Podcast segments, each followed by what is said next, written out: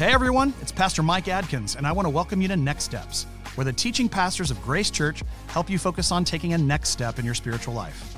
If you're not listening there already, I invite you to take a moment to download the free Grace app. It's the best place to hear and share messages and to get connected with what's going on here in the life of our church. Just search Grace Church Orlando in your app store or head to discovergrace.com forward slash app to find it. Pastor Clint Harrison and Pastor Grant Nixon and I hope that these podcast conversations will help you take your next step toward Christ. Hey guys, we're back with our uh, podcast Next Steps. I'm here with Pastor Clint and Pastor Grant. Yep. How's it going? We are excited to be back and talking with you guys again. Uh, today we are addressing a topic that is challenging. Uh, it's challenging because this subject matter has been a source of a lot of pain for many of us. It's been um, a difficult um, topic for us to be able to get a handle on. So I'm going to sit here with these two amazing experts, and we're going to talk about uh, When did they get here? When did they get here? Yeah. Are they going to knock? I'll open the door for them. right. Fantastic. Good. Well, today we're going to be talking about the subject of sexual sin. And uh, I want to start off with a verse. Uh, honestly, this is a verse that kind of has always confused me a little bit. 1 Corinthians 6.18. This is what it says. Flee from sexual immorality. All other sins a person commits are outside the body. But whoever sins sexually sins against their own body. So what do you guys think that that means? Yeah, it's it is kind of a crazy verse, and and I want to say real quick, I, I'm so happy we're we're addressing this because Yeah. I feel like this has just been it's kind of like a silent killer within so many mm. of our communities and so many of our, sure. our churches, and um, and yeah, this verse is so great because people who might be struggling with it are going to this verse and going, "What in the world?" I, I think one of the things it it shows us is it implies that um, there is a profound effect um, on us as we commit this sin. And so when we think about sins outside the body, it's this picture of I'm doing something to someone else, right? Like I'm sinning against God, I'm sinning against my neighbor, you know, and there's almost this this the the majority of the force if you will is out out out and it's saying right. when we commit sexual sin the majority of that force is actually Inside. inward. it's actually right. inside Yeah. um, and so I, I think it's because uh, this it's this perversion of like like sex exists for us to experience oneness. It exists for us to connect. Right. And so and that's a that's a huge part of who we are as humans. Yeah. And so when we pervert that, when we use when when we commit sexual sin, when we when we commit that sin that is using sex in an inappropriate way, we are affecting a huge part of what it means to be human, which is to connect. That's right. Mm-hmm. Yeah. I think that's very true. I think one of the big challenges with sexual sin is that it's rooted in not a bad thing, but a good thing. I think the church has really done itself a disservice in uh, its history because we've kind of demonized sexuality, right? Hundred percent. We've looked at it and we've said to ourselves, well, this is not godly. And you even see that in, you know, historically in the churches, in Catholic churches even, priests, which are supposed to be the most set apart people for the Lord, are Right. required to be celibate. Why? Because we have a diminished view of sexuality sometimes, right? Even even again in the, the concept of the Virgin Mary, the perpetual virginity mm, of Mary, was because we didn't want to pollute Mary, the mother of God, with with sexuality. But I think we're really off course with that. One of the big reasons why I think we're off course with it is because the desires that we have for one another, these are rooted in godly things. These are Yeah, rooted in absolutely. deep relational connection. We have a desire to be in relationship with other people, to connect with them and to be known by them and to know them. You know, so so in some sense, when you were talking about the concept of perversion, I think we have a, a theology here that helps us with this to understand the way that we think about sexuality. Most of sexuality today can be described as kind of consumeristic. Yeah. Um, i- in other words, you're here for me and I'm here for you. Um, not in a full time, like lifetime commitment way, not in a safe way, but in a way that says, I'm here really to consume you. Like I, I I'm here to envelop you. I'm here to take you in, right? It's almost transactional. It's very transactional. That's exactly right. It's just, um, but I think that does us a disservice. So, in some sense, like you were talking about a moment ago, Pastor Grant, um, the idea behind it is that there's something more that's happening. It's something internal. So, whenever I think of sin, uh, I love Augustine's definition of sin. Um, his definition of sin is a corruption or a corrosion of the good. In other words, we can think of good as existing apart from evil, but evil never exists b- apart from good because evil always exists to pervert, to Right. deform uh, what is good. And so, in our sexuality, there is a way in which we can be deformed. Our affections can be driven to things that they shouldn't be driven to. It breaks down the context of love. It breaks down the Yeah. context of communion, which is what we were created to be in sexuality. And it causes us all kinds of pain. I wish I had heard these things uh, growing up. This idea that um, that that this comes from a good place. Yeah. Um, I remember being you know a teenager and, and growing up in the church and. Um, sex was the worst thing you could do. Right. You know what I mean? Yeah, And it was the just stay taboo. away, That's so stay shaming, away, yeah. stay away. And um, and but then there was like a switch. It was like, but when you get married, all of a sudden now it's good. Right. Right. Um, and I know, I know, there's all kinds of people and my peers um, who that was a huge struggle once they entered into marriage because they misunderstood. That's right. Um, the purpose of their of their like s- their sexual expression. That within the confines of, of Christian marriage, it's a beautiful, beautiful thing, and, and it's actually a, a good desire for you to have. Um, but it's just a matter of. Uh, it's just a matter of, of using it properly, of using it in the way that, that you know God set us up to, to use it. So Yeah, I mean, I can even think for me, I mean, I'll just go ahead and come out the gate. When I became a believer at age 15, um, you know, my hormones are racing. I'm just walking out as a teenager, and I come to Christ, and I realize that my life is no longer my life. My body is no longer my body. Yep. And so I- I came to this point at age 16 where um, I had recognized what the gospel's done the good news of Jesus that he's come and he's changed me, he loves me, and he has freed me to be who I really am in him. And so I can remember the day that I went upstairs to my parents and I go, Mom, Dad, I need to talk to y'all. And they go, What's going on? And I said, You know, I've I've given my life to Christ and I want him to have every area of my life. And so I want y'all to get rid of the computer.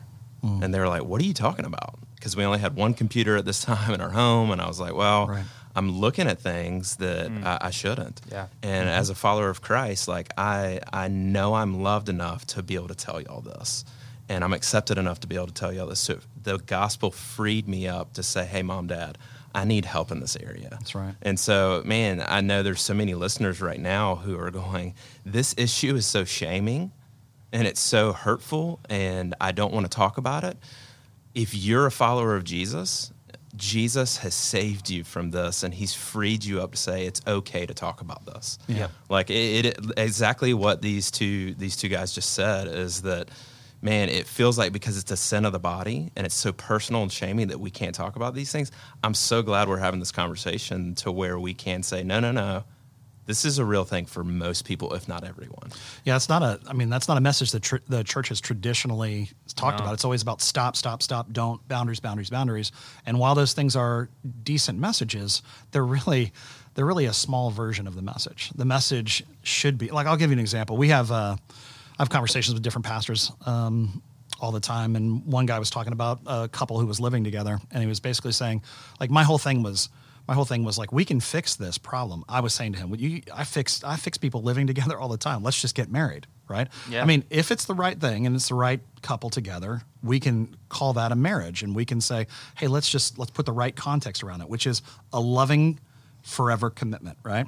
So his whole thing was, no, I'm going to approach it totally different. What I'm going to do is I'm going to basically say, you got to leave the apartment. You've got to mm. stop doing all this stuff. So everything was punitive. Mm-hmm. Everything was harsh. It was kind of ugly.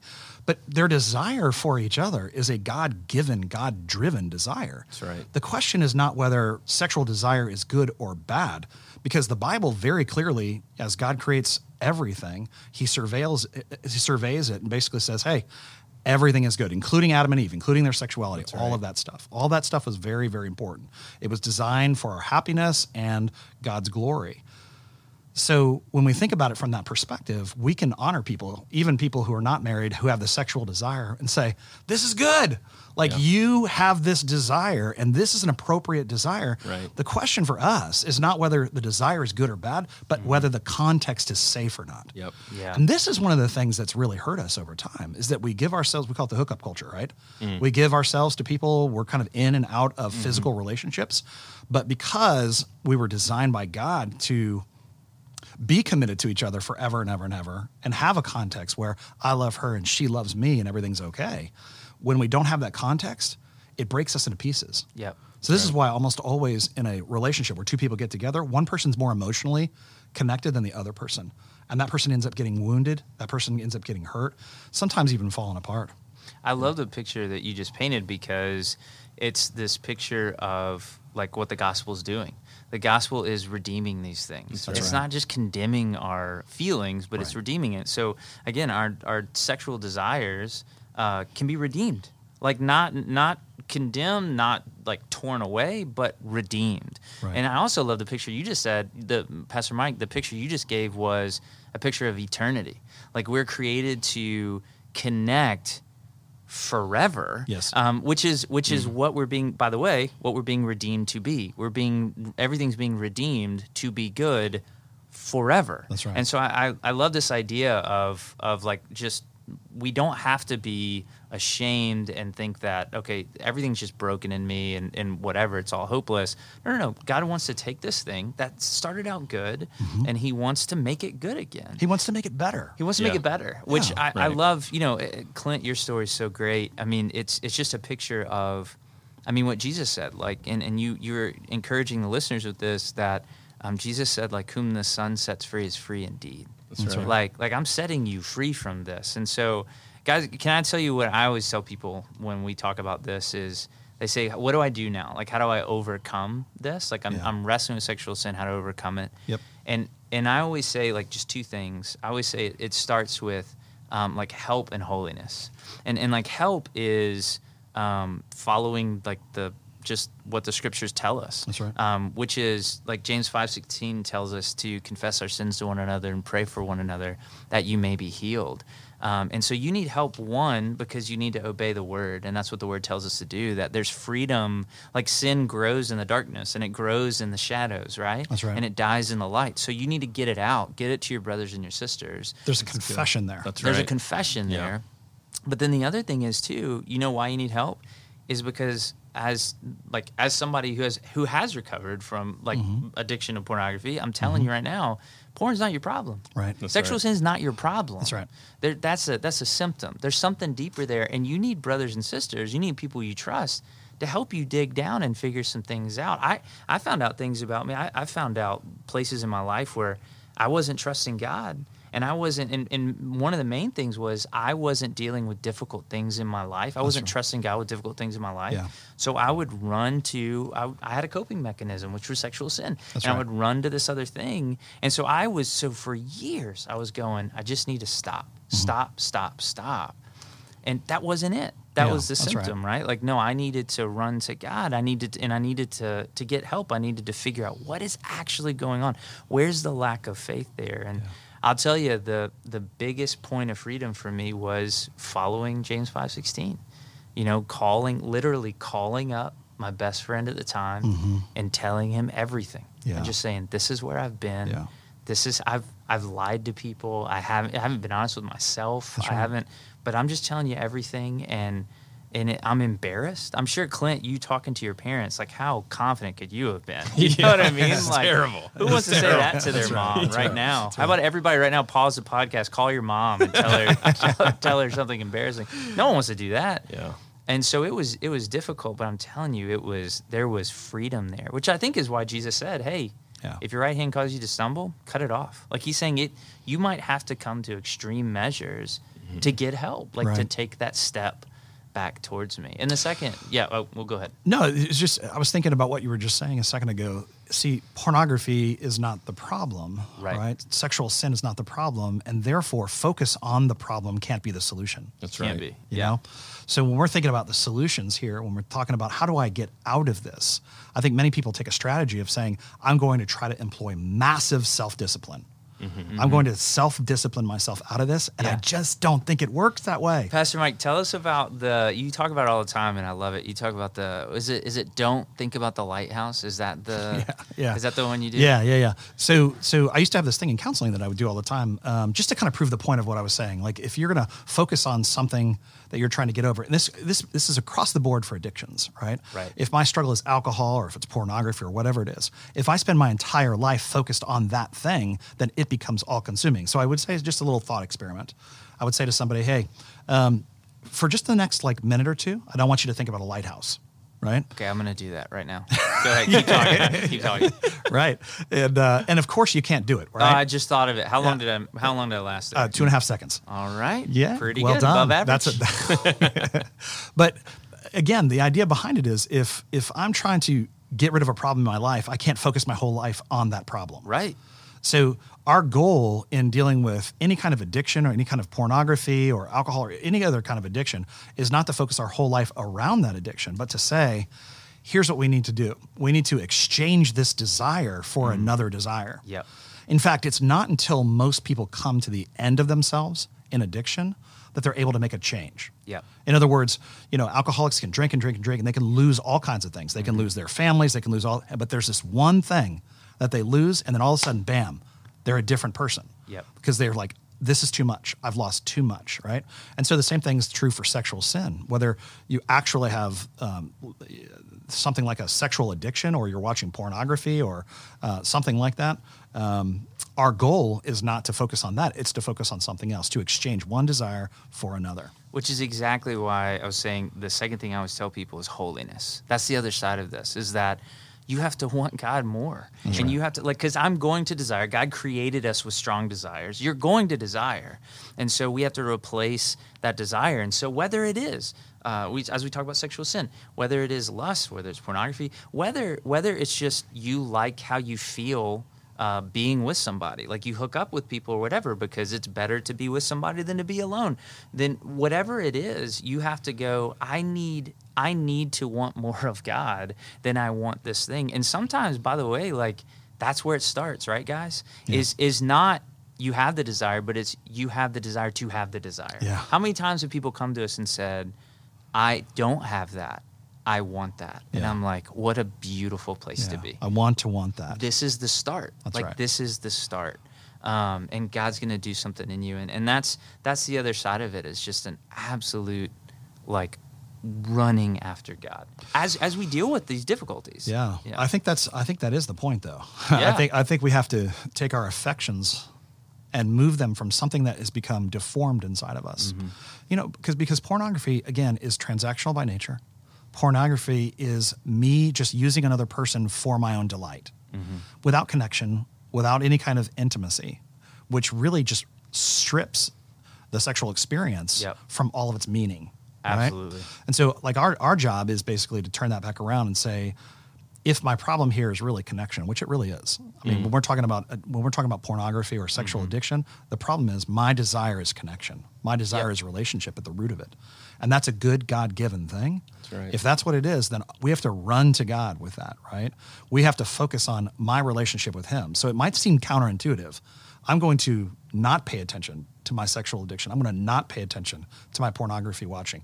I'm going to pray. I'm going to study. I'm going to I'm going to try to embrace Jesus. We have this uh, men's group on Tuesday mornings, and, and I said to the men's group one day, I said, "Listen, you, I can fix your pornography problem in five seconds. Uh, every time you want to do, every time you want to watch pornography, all you have to do is just click on a worship song. You know, you cannot do both at the same time. It's going to be completely mutually exclusive, right? And all the guys were like, oh, I see your point. It's just the it's just the probably imagery? the weirdest way to like make it. It's like It's fantastic. it's just Are you the- kidding me? Is it? Yo, it's fantastic. so, so, they, but all the guys were like, "You're right. Like we, Right. there's no way you can do the two things simultaneously." So, what we're doing again is we're refocusing our affections on something that will actually give us what we desire, which is true connection. It's Ephesians 4. I mean, it's putting off, Yes. you know, sin and putting Yeah. on righteousness or good thoughts or Philippians 4. Mm. Uh, so I met with a guy. He came to me and he was struggling with uh, sexual sin. Mm-hmm. And um, he just said, man, I, I just feel so much shame over it and so much issues over it. And I don't know how to get through it. He even said to me, you know, the, the kind of sin that I'm involved in right now, it feels like it's worse than any addiction out there. And and so he just felt so much shame, like he couldn't talk about it, he couldn't get out of it. And I just sat down with him. Is exactly what uh, Mike is, is talking about. Um, I just said, "Hey, man, why don't we just sit down and talk about Jesus? Why don't we talk about your relationship with Jesus? Why don't we talk about what He's done and who He is, and let's center our lives around Him." And after doing that for three to four months and him reading books and learning about God and praying and seeking accountability, he came out and he said, Man, I feel like I can talk about it. That's I feel fantastic. like I can come out and just say, Man, I've got this thing going on in my life and I need help and, and Jesus is enough and I'm loved and and this is a part of my story, but it's not the end of my story. And you know, so you know why is because you just described it. He spent time in the truth. That's right. Because the first thing he said to you was a lie. Yeah. He said, I feel like it's the worst addiction out there. No one knows what I'm going through. You know what I mean? Like I can't talk about it. It's a lie. And yep. that's what like that's what when we feel our, our greatest shame, whether sexual sin or anything else, that's the lie we all believe. No one will accept me. I'm alone. No one will understand me. Yeah. I'm alone. And That's it's right. a lie. And so when we spend time with God, we start hearing the truth. No, right. you're not. And and again, like like to the listeners out there, like if you're hearing that lie, it's a lie. It is. If right yeah. now you're going, no one's been where I am. No one will accept me. no one will understand me if they no know the real will me. Understand me. Yep. It's a lie. Yeah. It's an absolute lie. We King David. Uh, David was a king of Israel in the Old Testament, and uh, one of the things that that David said is he says, "While I kept silent, my bones wasted away." Mm. I thought it was just a what a great picture, amazing yeah. picture, yeah. of of this whole thing that we're describing right now. Like silence and isolation is what empowers addiction. It's a killer. You, yeah. I mean, if you've been addicted to drugs or alcohol, you know that you have hidden that from people forever and ever and ever. Same thing with pornography. If you hide it from others, it will manifest and get more powerful and more powerful and more powerful. And I think this is what the Bible means when it says the truth will set you free. 100%, like if I'm committed yeah. to that truth and I make yep. that truth visible to everyone else, then it, it, it completely just disempowers the addiction. Amen. So your desires are not nearly as strong. Amen. These are not yep. overwhelming desires. These are weak desires That's made right. made clear with the truth, confession. Right. Everything right. begins to change. We're not saying it's going to be perfectly easy No. No. from that point on. We're not saying that like you're not going to mess up, right. but you have begun the process of totally disempowering this thing. Right? That's right. All right. Well, this has been a great time together. We hope that this has been helpful for you just to take one more step in thinking about sexual sin. We are praying for you. We love you guys. We realize this is a real and serious issue, and uh, we're here for you. Thanks for listening to the podcast. We hope to see you this weekend at a Grace campus near you. Get all the details and more resources at discovergrace.com.